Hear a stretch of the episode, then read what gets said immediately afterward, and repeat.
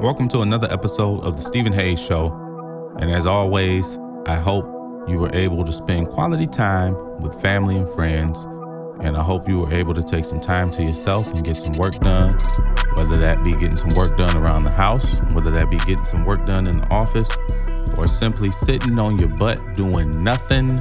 I hope you were able to accomplish that a lot to get into. Man, where do we start? We got NFL, crazy week of football, the NBA with their in season tournament. It's a lot to get into. Where do we start? We'll start with the NBA. Uh, the Los Angeles Lakers was crowned the first NBA in season tournament champion. It was a great game. Um, they took on the Indiana Pacers. Indiana Pacers was playing lights out. I like the tournament. I think it's some things that can change, but all in all, I think the tournament is fine. I do. I think, especially for the younger players that are coming into the league and establishing themselves, the younger teams, I think this is a great motivational booster for their season. And, you know, even if things don't play out after 82 games the way they wanted it to, this is something they can look back on and improve on and go from there. So, Lakers, like I said, raising, well, apparently they're going to raise a banner for the in season tournament. I see a lot of mixed reviews about that. I don't care about that, but it was a good thing. LeBron James was the in season tournament MVP. And I just don't know all in all how the Lakers season will end. But you know they had a, a hell of a showing. It was just a, a, pretty much a veteran team versus a young team. You know it was a good game though. It was a back and forth uh, battle, and they basically trapped Tyrese Halliburton all game, blitzed him at every point they could to get the ball out of his hands and force him to make you know unexpected decisions. It's a young team.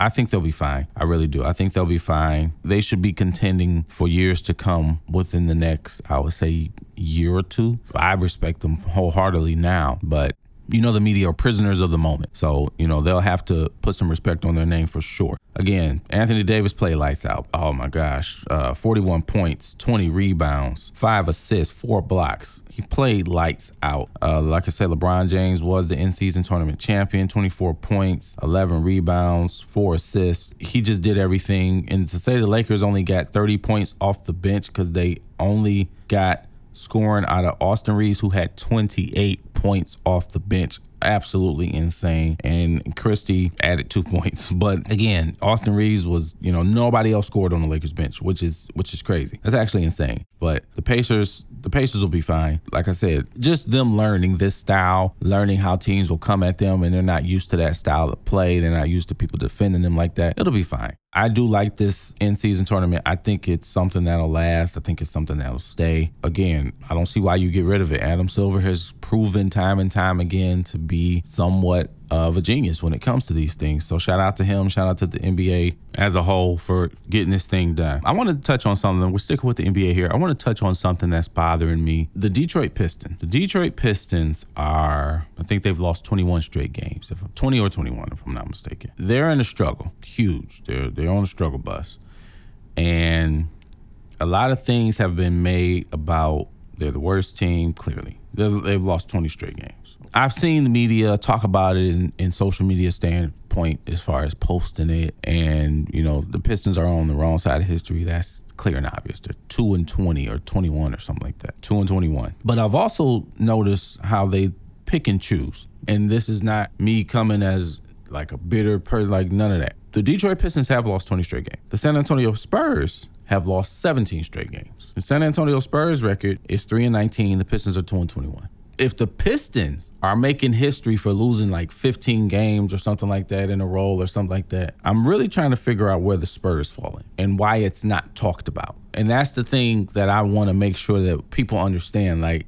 you're always going to see what's put in your face. It's unfair to me to, you know, get into it like that with the Pistons, but not talk about it on the other side with the Spurs. And I wholeheartedly get it. It's it's media. It's what it is whatever.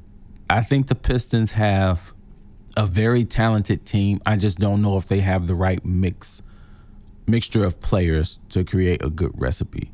I just don't. I don't know if they have the best mixture of players to create a good recipe. We'll see how things shape up and play out, but I, I just don't know if they do. Now, on the flip side of that, looking at a team like the Golden State Warriors, I feel like the Golden State Warriors, in my personal opinion, have the experience there. Um, even the younger players, the Moody's, the Kumingas, even the ones that they drafted. I think the Warriors have a very, very good team, but I think it's a little bit of stubbornness there when it comes to how they're rotating their players. Obviously, that falls on Steve Kerr, but how they're rotating players, how they are utilizing their roster, and maybe, I don't know, not getting the best out of what they can. They're in a struggle. Steph is averaging almost 30 a game.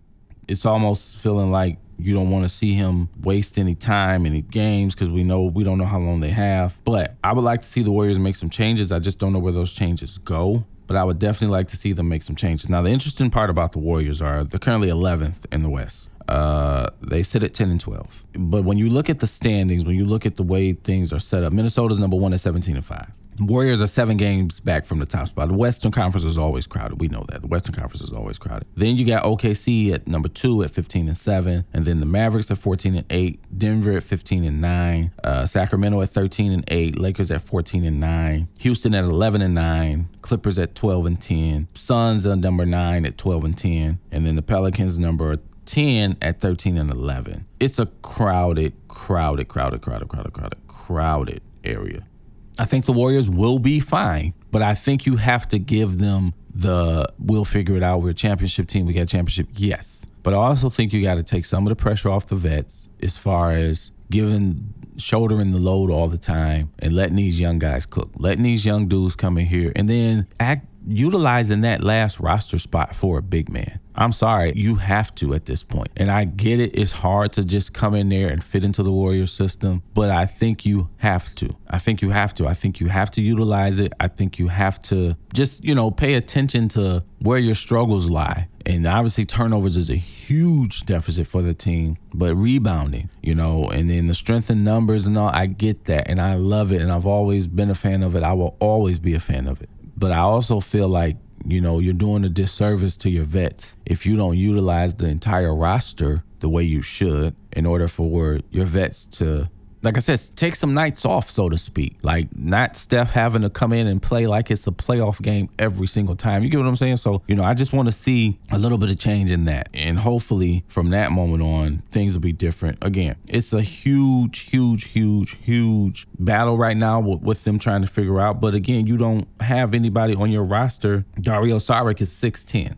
That's the tallest person on your roster. And that's fine, but you know, size matters when it comes to what you're trying to do. Teams have now caught up to the Warrior schemes and what they do and how they play and all that. Like teams have now caught up to that. Teams have gotten better. Teams have improved. So you have to kind of shift and you have to pivot along with it. That's the one thing that I want to see that I feel like they're missing opportunities to do. But again, I'm on the outside looking in. Whatever. I get it. I'm just speaking my piece here. Again, I feel they'll be fine.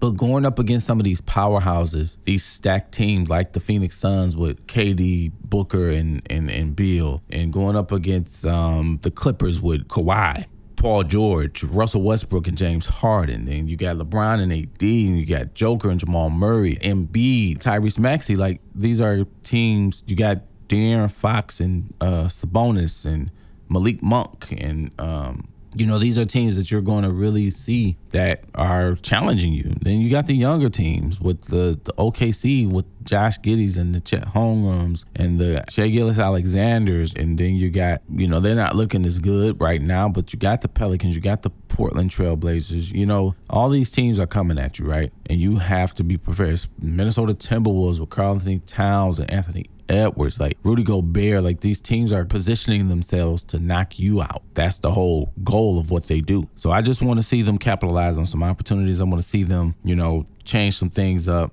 I want to see Wiggins and Klay uh, shoot at a more efficient clip with a higher field goal percentage and and you know get things done that's just where I want to, you know, leave it at. But I just had to get that off my chest for the NBA. Shifting gears here to the NFL. Oh my goodness, what a week. What a week. What a week. Week 14 was a doozy. I told you it was going to be some must watch games. I told you it was going to be some interesting games. I told you if teams weren't careful, they would miss out on some opportunities. And boy, did they ever.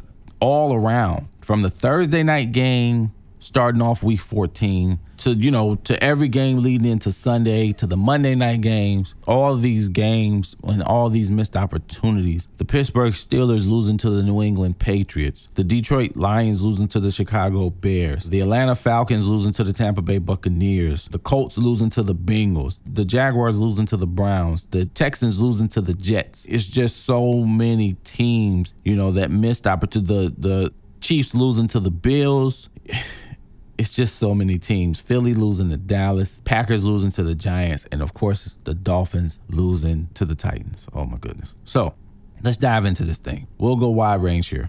So the standings now currently sit Miami 9 and 4. This is how it plays out in the AFC. Baltimore is at 10 and 3, they're top. Miami 9 and 4. Kansas City 8 and 5, they're number 3. Jacksonville 8 and 5, they're number 4. Browns 8 and 5, number 5. Steelers 7 and 6. Colts seven and six, Texans seven and six, Broncos seven and six, Bengals seven and six, Buffalo Bills seven and six. Okay, again, so you have spot six through eleven in the AFC. Spot six through eleven in the AFC, all seven and six with all still holding on to the chances of making the playoffs. Absolutely insane. Then you go to the NFC. Now you have the 49ers sitting at 10 and 3, the Cowboys sitting at 10 and 3, the Eagles sitting at 10 and 3, the Lions sitting at 9 and 4, the Vikings sitting at 7 and 6, the Buccaneers sitting at uh, 6 and 7, the Packers sitting at 6 and 7, the Rams sitting at 6 and 7, the Seahawks sitting at 6 and 7, Falcons at 6 and 7, the Saints at 6 and 7, spots one, two, three, four, five six. It's six teams on the NFC side that are six and seven. Again, a lot of missed opportunities here, a lot of missed things. We'll start with the big game, which was the Dallas Cowboys and the Philadelphia Eagles. It just didn't work out well, and you could tell. Like you could tell Dallas was prepared for this game. You could tell Dallas wanted this game. You could tell that no matter what, Dallas wanted to get this win, especially at the crib, and they wanted revenge. And, you know, I say revenge. I hate the word revenge games when it's a playoff game that a team lost and they get the chance to redeem themselves in the regular season. But no, this was a revenge game because Dallas just played Philly not too long ago and Philly beat them. So now you go and you come to the crib. Dallas won 33 to 13. Dak Prescott played really good football 24 39, 271 yards, two touchdowns in the air. It was all around good game. Not too much, not too crazy. Jalen Hurts, 18 for 27, 197 yards. He didn't have a touchdown or an interception. You know, they didn't get nothing going either way. AJ Brown had 94 yards. DeVonta Smith had 73 yards. He also had a very untimely fumble. It was rough to see that, but Jalen Hurts had a fumble. AJ Brown had a fumble. DeVonta Smith had a fumble. Three fumbles total Dak Prescott did have a fumble, but again, the Eagles looked all out of sorts, and it was interesting to see. This was a big game for them because obviously it shifts things because now it's crazy at 10 and 3 the Eagles are in the wild card because Dallas is on top of the division right now because they split the regular season. Um, Um, and we'll see how that all comes down to it, but you know, Dallas is taking the control of that. Eagles sitting at 10 and 3 are in the wild card spot and you know, it was just one of those games that you just kind of sit there. it was one of those weeks that you just kind of sit there and scratch your head. Now you look at the rest of the NFC picture. You look at these teams. You look at these standings. So you got the Cowboys. Let's before we get to the Cowboys, let's just run down the Eagles' remaining schedule because the Eagles' remaining schedule is going to tell the story of you know how they finished. Now they could go 4 0 easily, you know, according to paperwork. So you got Seahawks, you're on the road. You play Monday Night Football against the Seahawks. And then you're at the crib for the next two. You got the Giants coming in, you got the Cardinals coming in. Then you go to the New York Giants. Uh, you go to MetLife. First of all, Giants coming off a sensational win against the Packers. Tommy DeVito, forget about it. I love everything about the momentum and everything that Tom, like the Giants had with that kid. Like it was cool. Even though I'm a huge Packer fan, like Packers have my heart, but I'm unbiased right now. I haven't always been but I'm unbiased right now. The Eagles have they could easily go 4 and 0. You know, no question. They could easily go 4 0. But when you flip it and when you go to the Cowboys side, Cowboys have a little bit of a tougher test. They got the Bills, the Dolphins, the Lions, and the, the Washington Commanders. They could easily go two and two. They could go three and one. They could go one and three. It is is you know I don't expect them to go 0 and four. I don't expect them to go one and three. But I think depending on what the Eagles do and the 49ers do, you know, things could really get interesting. Um, the 49ers last four. They got the Cardinals. They have the Ravens, which is going to be a huge game. Uh, they have the Washington Commanders and they have the Rams. All these teams, all these games are going to matter the Lions, I said it from the jump when the Lions had before they started their six game stretch. When I talked about what the Lions had to do against the Saints, they came out, they escaped the win out of that when they had the game in control, but they escaped the win. They won 33 28. Then they came to Chicago, and I said Chicago was looking to play spoiler, and they're also looking to get revenge against the Lions, and that's what they did. They won 28 13. Now you got Denver that you got to play, even though you're at the crib, but Denver is on a hot streak. No matter if they've lost recently, they they won won their last game against the Chargers, but they're still on a hot streak. So you got Denver coming into Detroit. Then you got to go to Minnesota. Then you have to go to Dallas, which is going to be absolutely tough to play. And then you come back to the crib to play Minnesota. The Lions could easily go two and two in their last four. They can go one and three. I don't expect them to go on four, but the Lions they could go three and one. The Lions have to be careful. But this is, you know, still a team figuring out how to operate in this position, how to win, you know, how to maintain. So I'm not too work, you know, worried about them. But the way these standings are right now and the way things are shaping up to be, again, the Packers, you know, missed an opportunity, kind of messed up their playoff momentum. But again, we'll, you know, I felt like this was a game they could have won, but too many mental mistakes, too many errors on their side. It just wasn't destined for them to win. I personally did not like the way they rushed down the score uh, Saquon Barkley fumbled the ball. I feel like you should have bled the clock a little bit more. But again, well, you know, who knows? It was a very good game. It really was. It was an exciting game to watch. It was a very good game. On the New York Giants side, Tommy DeVito, forget about it. You know, amazing, amazing play. He just played solid football. Uh, did numbers wasn't outstanding. 17 for 21, 158 yards, one touchdown. He had 71 rushing yards on 10 carries. That's your quarterback doing that, which is insane. And then he got to his receivers, right? Uh, Wan'Dale Robinson had 79. Isaiah Hodgins had 22. But it was the timely throws. That's why what I mean when I say he got to his receivers. It was the timely throws that mattered. And again, Tommy DeVito, forget about it. He did his thing. And the Giants have a, a very big problem, but in my opinion, it's a good problem to have. DeVito is not the starting quarterback, he's the backup.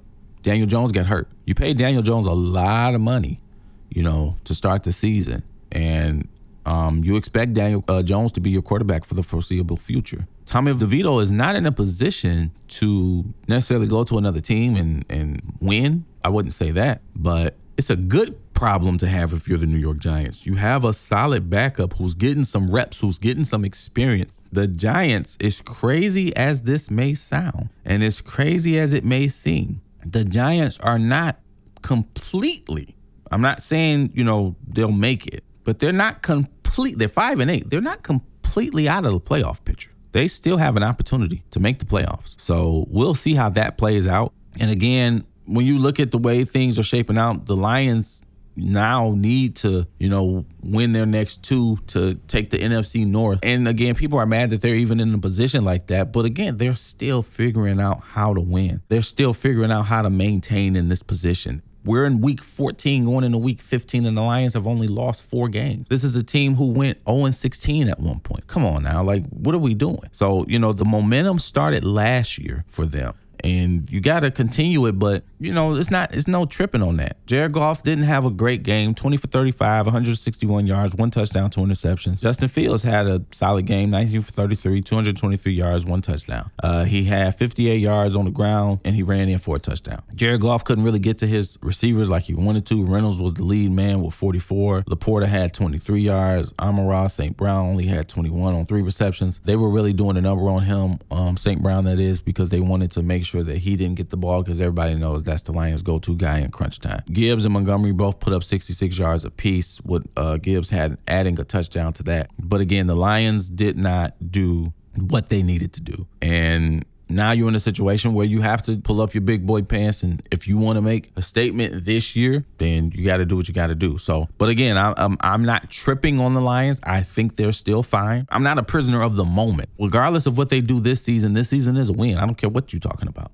moving forward. This is how you capitalize. You got to get better on the defensive side, on the edge rushing side, right? You got to be able to capitalize on getting to the quarterback. You got to be able to capitalize on stopping the run. In your secondary, you have to tighten up on the secondary. But the win is a win. They will still be fine. Nevertheless, I like the Lions. I think they'll be fine. I love what they say. The the script has been written. If the script has been written, the writers are cooking up a hell of a script right now because I can't wait to see what Week 15 has in store for the NFL. Never in a million years that I think it would come. It will be this tight of a playoff race right now. But again, here we are. We'll see how it all plays out. And I got I got a lot of games we'll get into, but we'll save that for another show. This is the Stephen Hayes Show. Appreciate you for listening. I'm out.